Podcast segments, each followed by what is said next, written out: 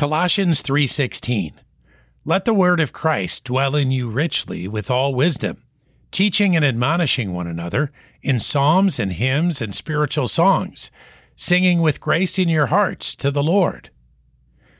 This verse describes a Christian with a deep and vibrant relationship with Christ.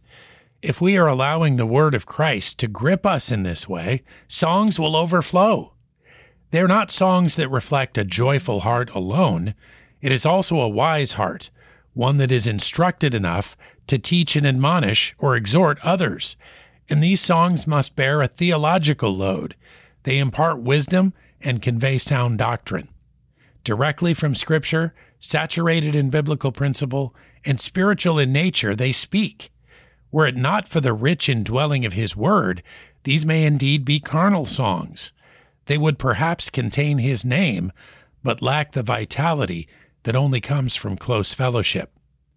It is the changed heart from which the evidence of this close fellowship streams.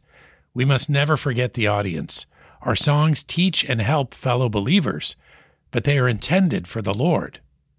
Colossians 3:16 Let the word of Christ dwell in you richly in all wisdom, teaching and admonishing one another in psalms and hymns and spiritual songs, singing with grace in your hearts to the Lord.